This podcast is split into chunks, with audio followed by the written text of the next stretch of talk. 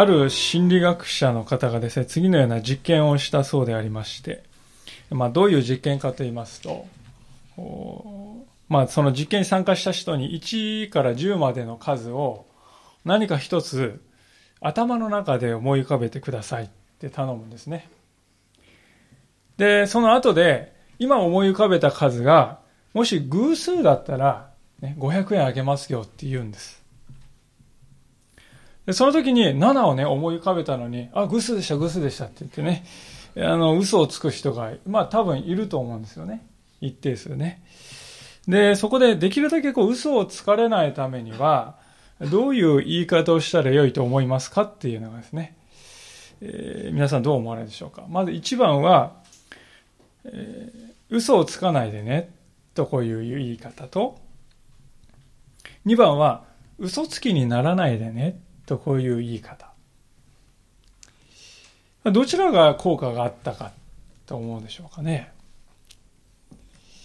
まあ、あの、あえてね、あの、アンケートは今取りませんけども、この実験の結果はですね、答えは2番ですね。えー、嘘をつかないでねって言われたグループはですね、なんと30%ぐらいの人は実際に嘘をついたんですね。嘘発見器というものがありますから、嘘をつくともうすぐバレるんですね、今の時代は。で、嘘つきにならないでねって言われていたグループは、ほぼ嘘をつく人はいなかったんだそうであります。嘘をつかないでねって言われることと、嘘つきにならないでねってこれ一体何が違うんかと思われる方もいるかもしれませんが、実は違いがあるんだということなんですね。というのは、嘘をつかないでねと言いますとですね、まあ、その人のこの行動に訴えているわけですよね。嘘つき、嘘をつくという行動をするなって言ってるわけです。ところが嘘つきにならないでねというのはですね、人間性に訴えかけるんですよね。人格に訴える言葉であります。で、人とはですね、何かこう、過ちを否定されるよりはですね、その人のこの人間性を否定される方がですね、抵抗を感じるんだそうですね。ですから、嘘つきにならないでねって言われた方が、うん、とこうね、納得して嘘をつかない、だそうです。まあ、これと似たような別の実験ではですね、選挙の時にですね、投票することは大切ですよってこう言われるよりも、有権者として振る舞うことは大切ですよってこう言われた方がですね、投票率が実際にこう明らかに上がるんだそうですね。とても興味深い実験ではないかと思うんですよね。私たちがこう人に何かを指摘したりね、何かこう指導したりするときも、これ非常にこう役に立つんではないかなと思うわけですよ。何々しちゃいけませんっていうよりも、何々するような人にならないでね、とそういうふうに言われた方が、本当にその人の心に残るんだということです。で、実は今日の箇所でイエス様がなさったことはまさにそういうことではなかったかとこう思うわけですね。イエス様は今日の説教のタイトルにもさせていただきましたが、ご自分を裏切る者に対して、友よと言われるもうこれは究極な形でその人の人間性に訴えている言葉ですよね。本当にその人のことを愛していなければ出てこない言葉であります。今日はご一緒にそのようなわけでこのイエス様の姿から教えられていきたい、そう思っております。さて、この前回からのこの続きですけれども、前回はこのゲッセマネと油絞りとそういう名前のあの園で、イエス様がお祈りしている場面でした。それまでイエス様の心の中には深いこう悲しみが満ちていたわけです。それは、父なる神様と完全な断絶を味わわなくてはならない。十字架っていうのはそういう場所ですね。呪われた場所ですから。三位一体の神であるイエス様が呪われたものとなって打ち捨てられて断絶させられる。まそういうことに対するイエス様の深い悲しみがですね、イエス様の中に満ちていた。で、そこ、そこでですね、イエス様はこの杯を許されるなら過ぎ去らせてくださいと。御心であるならば過ぎ去らせてくださいと。そういうふうに祈ったわけであります。なんとイエス様は3度もそのような祈りをなさった。イエス様は祈っていく中で、ご自分の思いが父なる神様に知っていただけたと。父は私のことを存分に、十分に知り尽くしてくださっている。そのような思いに祈りを通して導かれていきましたね。でその結果、イエス様はもはや、確信に満たされて、平安すら覚えて、眠っている弟子たちをですね、えー、何やってんだお前たちはって言うんじゃなくて、まだ眠っているんですか？時が来ましたよ。起きなさい。まあそうやって起こすわけですよね。で、しかし、その起こしてる、まさにその起こすか起こすかない、起こさないかのうちに、えー、裏切る者が近づいてきたんだ。それが今日の箇所であります。47節からところもう一度読ませていただきますけれども、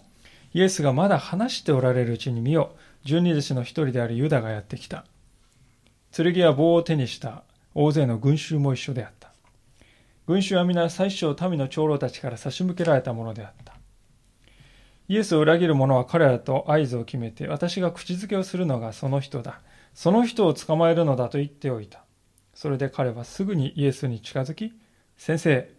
お元気で、と言って口づけした。まあ、弟子たちはこう眠っていたとこう先ほど申し上げましたね。それで起こされて、こうはーっとこう、こう眠い目をこすっている中で飛び込んできたのは、まあ、松明を持ったですね。先ほどまで食卓に一緒についていたはずのあのユダであります。でしかもその後ろには大勢の人々がぞろぞろと物々しい様子で行進してくる。まあ、物騒なことに大半がこう剣と棍棒をね、持ってやってくるわけですね。で、この人たちは別にあの、ボートっていうわけではありませんで、神殿であの、警備をしていた神殿警察と呼ばれる人たちだろうとこう言われていますね。まあ、神殿でこう何か混乱が起こった時に出て行ってですね、鎮圧する、そういう、あの、治安を維持する、そういう、まあ、半分兵隊のような、そういう人たちが、後ろに、群衆と呼ばれているのはそういう人たちです。で、多分鎧もね、まあ、簡単なローマ兵がしてるような重装備じゃないにしても、まあ、簡単な鎧もつけてたんだろうと思いますよね。で、その先頭にユダが来て、えー、誰を逮捕すべきかね、私が口づけで教えるからと合図しておいた。まあ今と違って当時はもう非常に夜が暗いものですから、顔がこうぼやっとしてわからないんですよね。えー、ユダ以外の人には。それで私がこう口づけする人がその人なんだと。で、ユダはですね、何かトラブルが起こるのを恐れたんでしょう。いち早く自分のやるべきことをやってですね、義務を果たそうっていう思いでしょうか。もう、ダダダと来て、なんかこう、言う暇もなく、スススッと近づいていって、すぐに間髪入れずにイエス様に近づいてきて、え言ったんだと。49節先生、お元気で、と言った私たちはこれを見ますと、あ、ユダヤは別れの挨拶をしたのかなと思うかもしれません。でも実はこのお元気でと訳されている言葉はですね、本来はこの喜べっていう言葉なんですよね。シャロームと同じような意味なんです。ですから、何気ないやーとかね、おこんにちはとか、そういう意味なんですよね。まあですから、これは夜ですから、あ日本語で言うならこんばんはっていうのはね、そういう言葉、そういう感覚の言葉ですね。えー、お元気でっていうと、こうなんかは、こうね、あの、鼻向けの言葉を言ったように感じるんだけど、むしろ、こんばんは、なんですよね。まあ、本心を隠して何気ない夜、あ、出会いましたね、こんばんは。まあ、そういうふうに装っているんですよね。で、ユダはまたこの先生とも言うんですけれども、ここにもちょっと皮肉が混じっているんだと言うんですね。この先生っていうのは、これラビーっていうね、言葉なんですけども、ラビっていうのはイスラエルであの、立法を教える教師のことですね。で、面白いんですけども、あの、イスラエルではどのラビについて教えを受けるかって誰が決めるかっていうと、弟子の方が決めるんですね。私はこの先生の弟子になって教えを請うんだ。いや、私はこの先生がいい。私はこの先生だって言って、決めるのは弟子の方なんです。えー、ですから、ユダはしていることは、このラビにはもう失望したので、私はもう去っていきますよと。そういうことなんですね。ある仲介者によりますと、そもそも弟子とこの死の子ね、関係において、弟子の方から近づいていって死にこう口づけするって、これはね、えー、決してないことなんだそうです。で、もしそういうことをすれば、それはまあ恋に侮辱しているんだと。まあそういう意味だったそうですね。ですから、ユダがしていることはまさに、イエス様、私はあなたとも決別しますよと。そういう宣言だったんですね。それにしても、本来口づけというのは親しさや尊敬を表すものであるはずですよね。で、それをあろうことか裏切りのサインとして彼は選んだと。ユダの心がどういう状態にあったかというのがまさにこの時わかるんじゃないでしょうかね。多分、ユダはイエス様をこうあざけりたかったのかもしれません。私が引き渡してやったんだ。してやった。まあ、そのような、ある意味ではこう歪んだ自尊心が、このユダの行動から見え隠れするような、そんな思いがするわけです。でしかし、そういうユダに対してイエス様が何を語られたかという、この言葉は非常にこう思いがけない言葉だったと。まあ、それが50節ですけれども、イエスは彼に友よ、何のために来たのですか？と言われた。友よ、と呼びかけた。まあ、口づけはこうね、顔と顔を合わせてこう、頬の後ろの方にこうするわけです。で、そのユダの顔は多分まだこの辺にあったんじゃないかと。でまっすぐそのユダの顔をこう見つめながら、A 様は友よとおっしゃる。この裏切る者の目がとこう叫んだらね、怒りが伝わったかもしれませんね。あれ、ユダ、なんでこんなことそういうふうに言えば、悲しみを伝えられたかもしれませんね。しかし私はそういった全てを合わせるよりも、この友よという言葉は、おそらくユダの心に突き刺さったんじゃないかと思いますね。実はこのあの友よという言葉は、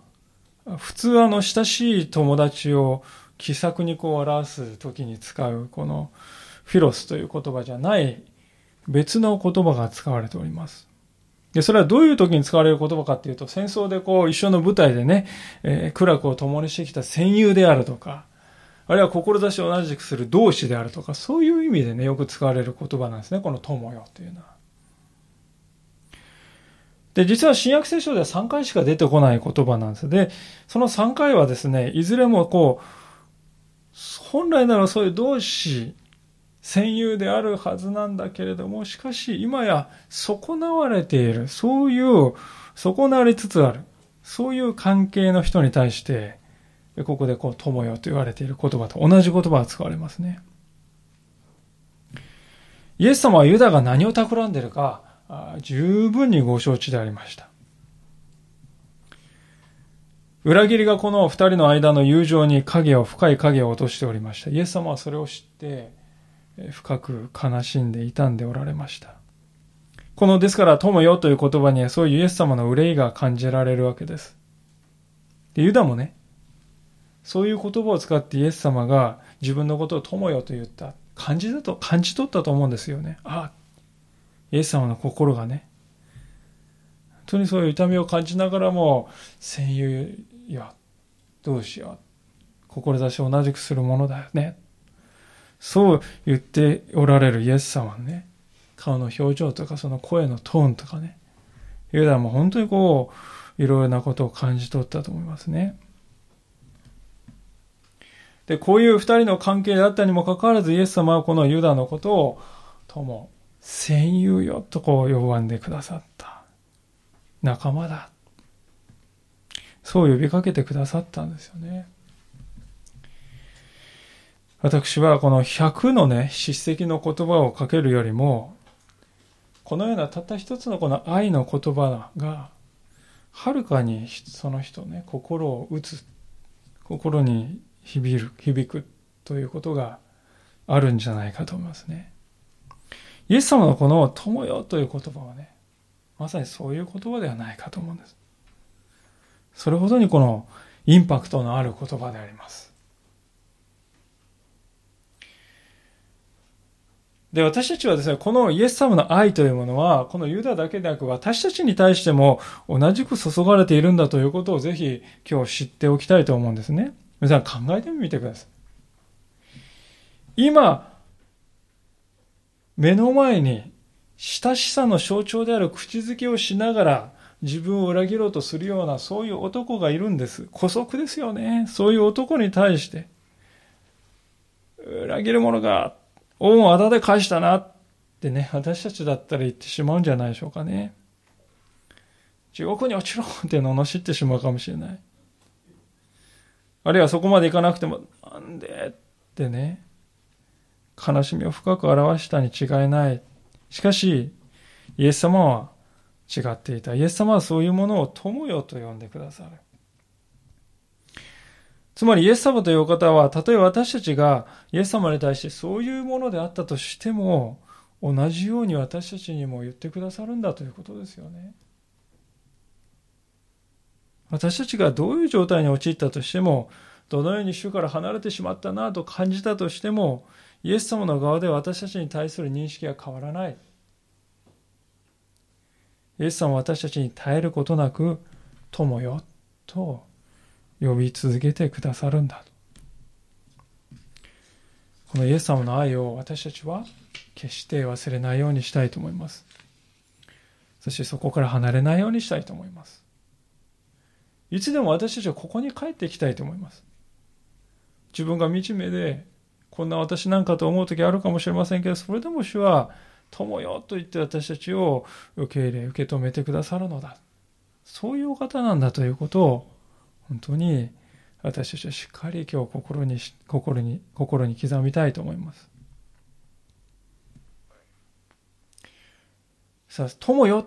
という言葉はそのような愛の言葉でありますならば、この次の言葉は、どんな意味があるのだろうかと当然ね皆さんは感じると思うんですよ。この友への次の言葉はここに書かれておりません、何のために来たのですかというこういう言葉であります。で、この何のために来たのですかという言葉は、まあ、友よに比べるとちょっとなんかこう、そっけないなとこう感じるかもしれませんね。大体このイエス様はユダが裏切るって知ってるんですよ。知ってるのに何のために来たんですかって尋ねる必要ないんじゃないかなと思うんですよね。で実は皆さんこのですね何のために来たのですかっていうのはですね、まあ、ギリシャ語では3つしかない言葉あの3つの単語で書かれている言葉ですね。とてもこう翻訳は難しいですね。昔からこうこれどう訳したらいいかって非常にこう議論になってきたんですね。で、まあちょっと専門的な話になりますけど、この何のために来たのですかと私たちが使っている新科学で訳されている、これはですね、文語訳とか口語訳からの伝統をですね、引き継いでいます。で、最近の翻訳になりますと、これはですね、どう訳されているかって、この何のために来たのですかっていうのは最近の訳ではですね、あなたがしようとしていることをしなさいと。あなたがしようとしていることをしなさいと訳されていることがほとんどであります。まあ、私たちはこの新科学も今年の秋に新しい版が出ます。おそらく、おそらくはそのようにここは変更になるんだろうと思うんですね。で、そういうふうにこう分かりますと意味がかなり違ってきますよね。何のために来たのですかっていうとね、ユダはね、知ってんのに知らないふりしてこう、何のために来たんですかって。ちょっとこう揺さぶりをね、こうかけているような感じがしますけど、しかし、イエス様ね、友よ、あなたのしようとしていることをしなさいって言われた。もうこれはね、イエス様はユダがしようとしていることを受け入れているんです。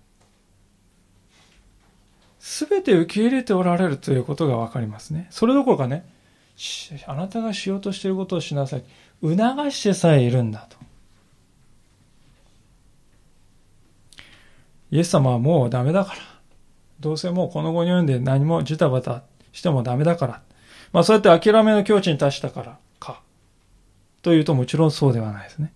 全部分かっていてなお、ユダが自分の道を行こうとしている。それをイエス様は許されたんですよね。何度も今まで言ってきましたけども、イエスはここで、お前がしようとしていることは間違っている。邪悪なことを今すぐ悔い改めなさい。そうじゃないと大変なことになると滅びるぞ。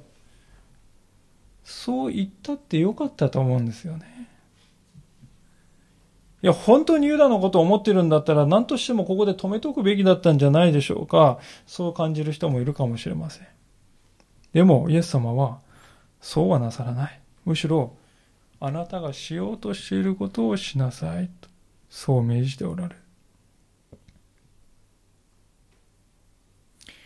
この場面を見るときですね、一体誰が主導権を握っているのかってことなんですよね。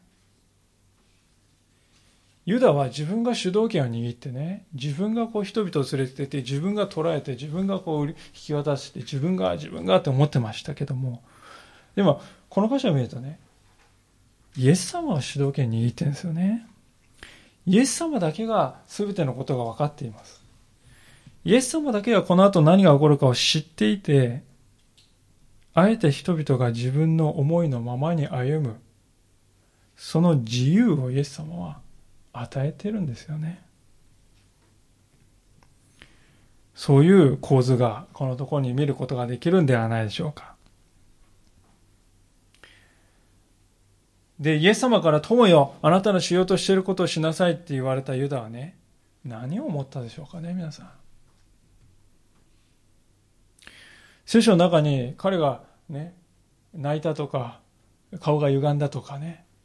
え、こう後ずさりしたとか、なんかそういうユダがそうしたってことは一切書いてないんですけども。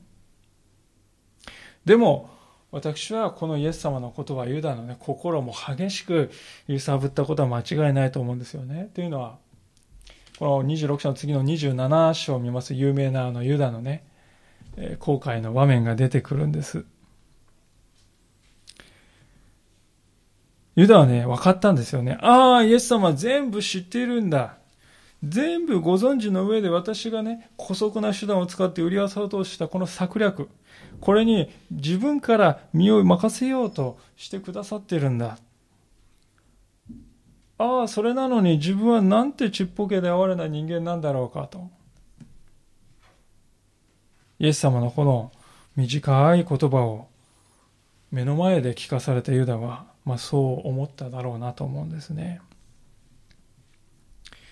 ユダは友よ、あなたのしようとしていることをしなさいってイエス様から面と向かって言われるまではね、自分が状況をコントロールしてると思いました。思っていたと思いますね。しかしそうではない。主が全てを主導しておられるんだということをユダは思い知ったわけです。私はこの後に及んでなおイエス様がユダのことを友よと呼んでくださったこれは何のためかというと後になってユダがねそれを伝わってこう帰ってこれるように、ロープをこうあらかじめ投げてくださってたんじゃないかと思うんですよね。ああ、自分はなんてことをしてしまったんだと思ったかもしれない。でも、イエス様あの時全部分かってて、友よと言ってくれたじゃないか。ここにじゃあかけてみようって言って、そのね、糸をこう、辿って帰ってくるようにと、まあ、そういう意図さえあったんじゃないかと。イエス様の愛というのはそういうものなんだ。ということを、ぜひ知っていただきたいと思います。さて、ここからですね、場面がこう慌ただしく動きまして、後半にこう入るわけですけれども、50節の後半から、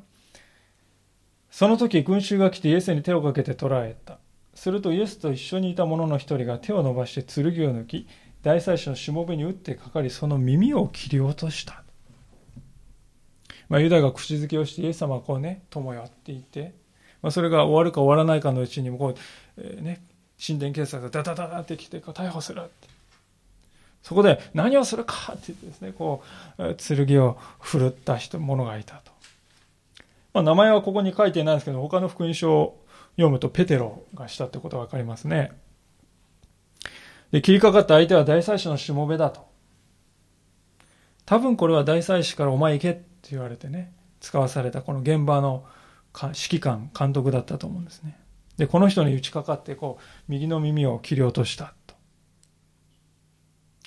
当時の、まあ、戦争がよくあった当時の感覚だと、右の耳だけをね、切り落としたって、これはまあそんなに重症じゃないように思えるんですけども、明らかにペトロは頭をこう狙って攻撃しているわけですから、殺すつもりなんですよね、最初からね。で、そこで殺すつもりがこう、かすってしまったと。もうこれで一触即発ですよね、この現場の雰囲気は。こうですね、身構えてでね、取り囲んでね、来るかっていうですね、そういう雰囲気になったと思うんですよ。そこでイエス様は何とおっしゃったか。52節です。その時イエスは彼に言われた。剣を元に収めなさい。剣を取る者は皆剣で滅びます。それとも私が父にお願いして十二軍団よりも多くの見つかりを今私の配下に置いていただくことができないとでも思うのですか？だがそのようなことをすればこうならなければならないと書いてある聖書がどうして実現されましょう？52節のこの剣を取る者は皆剣で滅ぶというこの言葉というのは、ま、一般にですね、えー、平和主義を語っている言葉として受け止められています。で実際あの創世記の9章6節を見ますと、人の血を流す者は人によって血を流される。神は人を神の形にお作りになったからと。創世記9章6節に書いています。人の血を流す者は人によって血を流されるんだ。剣を取るならばまた剣が返ってくる。だから取ってはならないと。そのような意味があるんだと思うわけですね。しかしその一方で私たちがここで確認しておきたいことは、神様はこのように殺人というものを明確に禁止して禁止しておられます。自分の野望を実現するために剣を取ってそれを人にね、で、それをもって人を殺めるということをイエス様は明神様は明確に禁止していますけれども、その一方で、神様は悪を防ぐという手段としての武力までも否定したのではないということは、ぜひ知っておいていただきたいと思いますね。そもそもこの場面でなぜペテロが剣を持っていたんでしょうか？隠し持っていて、イエス様に内緒で隠し持っていたのか。そうではないですね。イエス様も知っていた上で、認めた上で、ペテロは剣を持っておりました。他の箇所を見るとイエス様はローマの百人大将が来た時に、あんたはそこについている腰の剣、これをまずね、放棄してからじゃないとダメだって言ったかというと、そうではなかったわけですね。ローマの百人大将、信仰イエス様は称賛しておられますし、またローマ書を見るとパウロは悪を行う者を罰するために為政者が剣を使うということを否定していないわけです。で、そういうことを考えますと、イエス様はここで本当に何を言おうとしておられたのかということが非常にこう大事になるわけですね。で、それを知るためにイエス様は一体何のために宣教しておられたのかという、その目的が何かということをね、私たちはしっかり理解しないといけないと思うんです。結論から言いますと、イエス様のこの宣教の目的は何か、それは神の国を打ち立てるためですね。マタイのこの福音書の4章の17節のところをちょっと、同じマタイですから少し遡っていただいて4章17節というところを見ていただけますでしょうか。他のイエス様が宣教の第一声がね書いてあるんです。最初にイエス様が言った言葉なんです。えー4章の17節ですね。お読みします。また4章17節この時からイエスは宣教を開して言われた。悔い改めなさい。天の御国が近づいたから。これがイエス様の第一声であります。イエス様が関心して、イエス様の関心事は、目的は天の御国が来るということですよね。だから私たちは主の祈りの中に御国が来ますようにってまず祈るじゃないですか。これがイエス様の願いなんですよ。で、その天の御国はどのようにして来るんですか？それは悔い改めによって来ると。はっきり言っております。剣によって来るのではない、悔い改めによってその天の御国がやってくるんだということなんですね。で、これがペテロとか他の弟子たちの勘違いなんですよ。彼らはイエス様は目に見える何かのね、イスラエルというこの偉大な国を、ね、再びこう燃え上がせてね、えー、再興してくださるってそう思ってね、従ってきたんですよね。で、目に見える国家を皆さん作ろうとしたら当然剣必要になるわけですよね。皆さん、世界の歴史を踏み、あの、えー、見てですね、全く軍事力を持たないで天下取った国があるでしょうかないですよね。ですからペテロはこう剣をこう持って次抜いたわけですよね。しかしイエス様はすかさず剣を取る者は剣で滅ぶと言われた。それは何かというとイエス様は私たちが通常考える国家というような国、そういう国じゃない国を打ち立てようとしておられたんだということです。それはどういう国かというと、神を信じる者の信仰によって生み出される愛の国だということですね。この国は目には見えません。しかし確かに神を信じる者たちの間に存在する国なんだ。それがイエス様の願いであります。ペトロはしかしこの時そのことがさっぱり分かっておりませんでした。ですからイエス様がね、剣をこう、収めなさいって言われたときに、えペテロはね、その時それを聞いて、終わったって思ったんですよね。終わった。もうこれで終わりだ。そう思ったんです。しかし、現実は皆さんどうでしょうかね。逆説的でありますけれども、剣を使って作られた国っていうのはですね、必ずやがては The End 迎えますよね。世界の歴史を私はこう、ものの本でこう読みますとね、剣を使ってアレキサンダーではローマ帝国のいろいろな国が起こりますけれども、また別の剣が来てね、その国が滅びていく。その繰り返しであります。永続する国っていうのはありえないですね。まさに剣を取る者は剣で滅ぶんですよ。しかし、神の愛によって生まれた国は滅びないです。なぜなら神は愛だからです。イエス様はこの時見据えておられたのはそういう国でありました。ペトロは剣によってですね、国を作ろうと、そういう思いから抜け出さなかったけれども、主は剣による国好きを決して受け入れなかったわけですね。そればかりかイエス様はこのところでこう言うんですよね。あなた、もし私が力を必要としてたらね、あなた、せいぜい耳を切り落とすぐらいしかできない、その男の力に頼んなくたって。私の父にお願いすれば、十二軍団、見つかりがやってくるんだよ。力が必要なら私はそういうことはできるんだよとイエス様はおっしゃいます。12軍団っていうのは、まあ、ローマ軍のレギオンっていうね、単位で、1レギオンは6000人です。今日本のこう師団とかそういうもの単位です。ですから12軍団の7万2000人の見つかりが退去して私のもとに押し寄せてくるだろうと。そういうこともできるんだ。私が力を必要としているなら。もし私たちのところ7万2000人の見つかり来たらね、一人でもね、もう恐怖のあまり足し尽くすのにね、もう、ははってひれ伏してもう頭も上げられないということになるんじゃないでしょうかね。ででもどうでしょうか？そうやって力で生み出された国は本当の神の国なんでしょうか？ただ怖いから従ってるだけですよね。本心から従ってるのではない。イエス様はそういう国を願われないんです。イエス様は私たちの心が欲しいんです。精霊によって動かされた人々の心に湧き上がってくる神様への愛が、それが土台だと。愛が芽生えるにはね、本当にこう時間がかかりますよね。画家なんか読みますとですね、揺り動かしたりかき立てたりしないでください。愛が目覚めたいと思う時までは。かき立てたり揺り動かして愛が出ろ出ろってするな。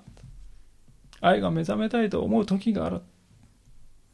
まあこれ男女の愛のこと言ってますけど、神様との関係も同じだと思いますよね。イエス様はだから時間はかかりますけど、回り道に見えますけれども、忍耐強く信仰者一人一人の応答を待っておられるのだと。私たちが子供をね、育てるときに大事なことは、早く大人になる、早く育て、早くね、できるようになる、そうやってせき立てるんではなくて、忍耐を持って私は見守っているよ。そういう親である。イエス様はまさに私たちが自発的にそのようなイエス様に愛に応答していく、そうして打ち立てられる国をイエス様は願っておられたんですね。で、だからこそイエス様はですね、この耳を切り落とした後に何をなさったかって、マタイには書いてないですけども、ルカの福音書を見るとイエス様が、その切り落とされた耳をつなげてあげた、直してあげたってことはね、書いてあるんですよ。もう、それを見るだけでもイエス様が打ち立てようとしていた国ってのはそういう国だってわかりますよね。剣によってもたらされた傷を癒す国ですよ。その国に住んでいる者はどういうふうに生きるべきか、それはまさにイエス様がなさったように生きるべきなんだと。その究極の姿はこの十字架の上でご自分を殺そうとする者たちのために父よ、彼らをお許しくださいと祈られた。そういう姿。私たちはそういう国の国民として召されたんだと。イエス様を打ち立てようとした国というのはそういう国だったんだということを今日、本当にしっかりと心に留めたいと思うのです。だからこそイエス様は剣を取る者は剣で滅ぶとこう言われたんですよね。さあ、そこで場面はいよいよこの最後の局面に差し掛かりました。えー、また26章の55節その時イエスは群衆に言われたまるで強盗にでも向かうように剣や棒を持って私を捕まえに来たのですか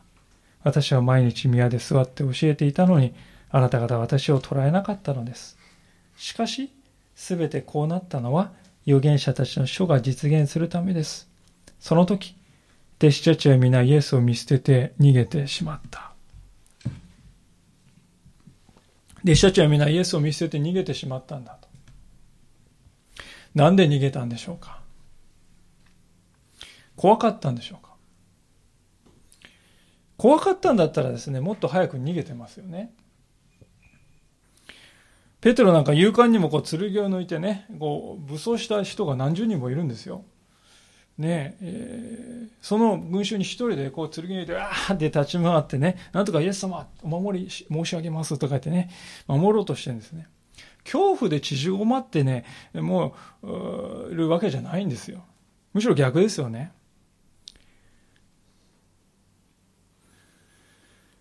じゃあ恐怖じゃないとすればなぜ逃げたのかっていうと、それはイエス様が抵抗しなかったからですよね。イエス様が抵抗を放棄されたからですよ。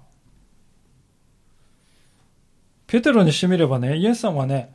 かかれって言ってくれたらね、うわーとかってね、こうやってね、決死の覚悟で、うわーって言って、そのうちですね、ブスッとかって、うわーとかって死んでもいいって思ってたんですよね。だから、あなたと一緒ならば、ね、火の中、水の中って言ってないけども、死んでもいいって事前に言ってるじゃないですか。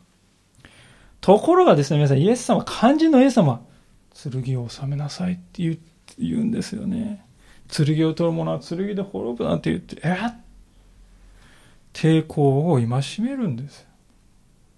もうこれがですね、ペテロにとって決定的瞬間でありました。なんとイエス様ご自身が憎たらしいこの敵の軍門に下るんだと、はっきり言ってしまった。もうそうならばね、そうならば、どんな手段使ったってイエス様をお守りできないわけですよ。ペテロはそれまでイエス様を担ぎ上げて偉大な革命を起こして、この国をね、大きく偉大なものにするんだと。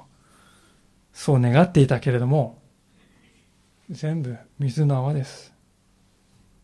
そういう理想のこの彼の国の国づくりのイメージはもう粉々にカーンとこう砕けていってしまって、もうね、そうなったら後に何をするんですか身を守ることですよね。でそういうことをパパパパパパってペテロの頭の中でこう、えー、考えたんです。で、それでペテロはこう、えー、周り右をして逃げ出した。で、それを見て、あ、ペテロが逃げてるって言って、俺も俺もとこう、だーっと。弟子たちが思い描いていた理想の王国がですね、木っ端みじんに砕け散った瞬間でありました。私はこの彼の姿を見るときに何を学ぶことができるか、それから大事だと思うんですね。というのは私たちも自分の思い描いている計画っていうのは多々あると思うんですね。それが粉々に砕かれてしまったっていう瞬間があるんじゃないでしょうかね。私たちは皆自分の理想を持って生きております。時にイエス様に対しては無意識のうちにその理想をカチッとこう型のように当てはめて、その理想通りにしてくださいよと。無意識のうちにそう望んでおります。でもちろん現実にはそのようなことは起こりません。なぜならば、この方が主であって、私たちはしもべだからです。この方が私たちに従って歩まなければならないのではなくて、私たちがこの方に従って生きるものだからですよね。ですから、ある意味ですね、私たちのこの思い描いていた計画がこう粉々になっちゃった瞬間って皆さん、チャンスなんだということです。決してそれはですね、もうダメだって言って、そういう瞬間じゃなくて、むしろね、私たちの計画が粉々になってしまった。それはチャンスだと。なぜなら、本当に神様が計画しておられたことは何かが、その時にわかるからですよ。で、唯一の問題は何かというと、そうなった時に、あ、実はこれが神様のご計画だったんだということを私たちが心から受け入れられら受け入れられるかどうかと。そこに全てがかかっているんだ。ペテロは、イエス様は無抵抗だ。破滅だと思いました。ジ・エンドそのものですね、彼にとっては。もうジ・エンドだからあと知らないって言って逃げるんです。しかし皆さん、私たちはその後の話を全て知っております。実は、ペテロがジ・エンドと思って逃げ出した時、そこから罪をあがなう神の計画が完全に成就していくということを私たちは見ます。ペテロはジ・エンドと思っていたけれども、それはジ・スタートだったとね。ペテロはイエス様を救い出そうと。剣を取ったつもりでしたけれども、実はイエス様の方がペテロを救おうとしておられたんだ。そのことに彼は気づいていなかった。で、こういう認識におけるギャップというものが私たちのこの信仰生活において時に起こるんだということを今日ぜひ心しておいていただきたいと思いますね。私たちに問われてくるのは、私たちがこうジエンドだと思った時にそこでじゃあこの後神様がなさ私のこの計画はついえたけれどもこの後神様がなさることに身を委ねていこうってそう気持ちを切り替えていけるのかそれともいつまでもこうジエンド逃げ続けていくのかと。そこなんだと思うんですね。イエス様はまさに神様に身を委ねていかれました。その身を委ねた姿というのは56節に書いてあって、先にお読みした通りですね。イエス様は、こうなったのは預言者たちの章が実現するためだと言います。聖書に書いてあることはその通りになるためなんだと言います。まあ、同じことを54節でも語ってたんですよね。イエスは2回も、イエス様は2回も同じことを言います。これは大事だからです。書いてあることが実現するためなんだとイエス様が言った時に、まあ聞きようによってはもう書いちゃってるから 運命なんだから自体私はしょうがないでしょってまあそういうふうに聞こえなくもないんですけども、イエス様ももちろんそうではないですね。イエス様がここで何を言われたか、それは、私は父なる神の願われることに従いますという告白であります。聖書には結局何が書いてあるかというと、その父なる神の願いが、また神様のご計画が書かれているわけであります。だからイエス様はその、それに従いますと言われる。数百万年、数百年前に書かれたものかもしれない。しかし、今書かれたものかもしれない。それは時間は問題ではない。神は永遠の神ですから。イエス様は、神のなさることが常に最善なんだというところに、人間の歴史の中で初めてね、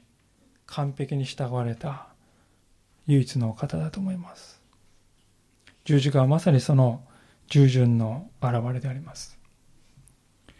ですからそこに救いがあり、そこに命があるわけですね。ですから私たちは失望落胆してはならないと思います。人生にはうまくいかないことがたくさんあります。自分の願いや自分のイメージや自分の理想の通りにことが運ばないこともあります。目に見える現実が私が思い描いていたものとは違う。この世のが全てがもうジエンドに向かっている。そのように思えたとしても、それでも神様の救いのご計画はいささかも揺らいで揺らいではいないんだ。神の救いのご計画は困難と死という夜をくぐり抜けてそして神の国の新しい朝を迎える。輝ける栄光の朝を迎えるんだとある人が言いました。私たちもやがてその朝を経験しますね。その朝にイエス様を王として私たちに来られて友よと声をかけてくださるんです。それは本当に私たちにとって栄光の瞬間であります。お祈りしたいと思います。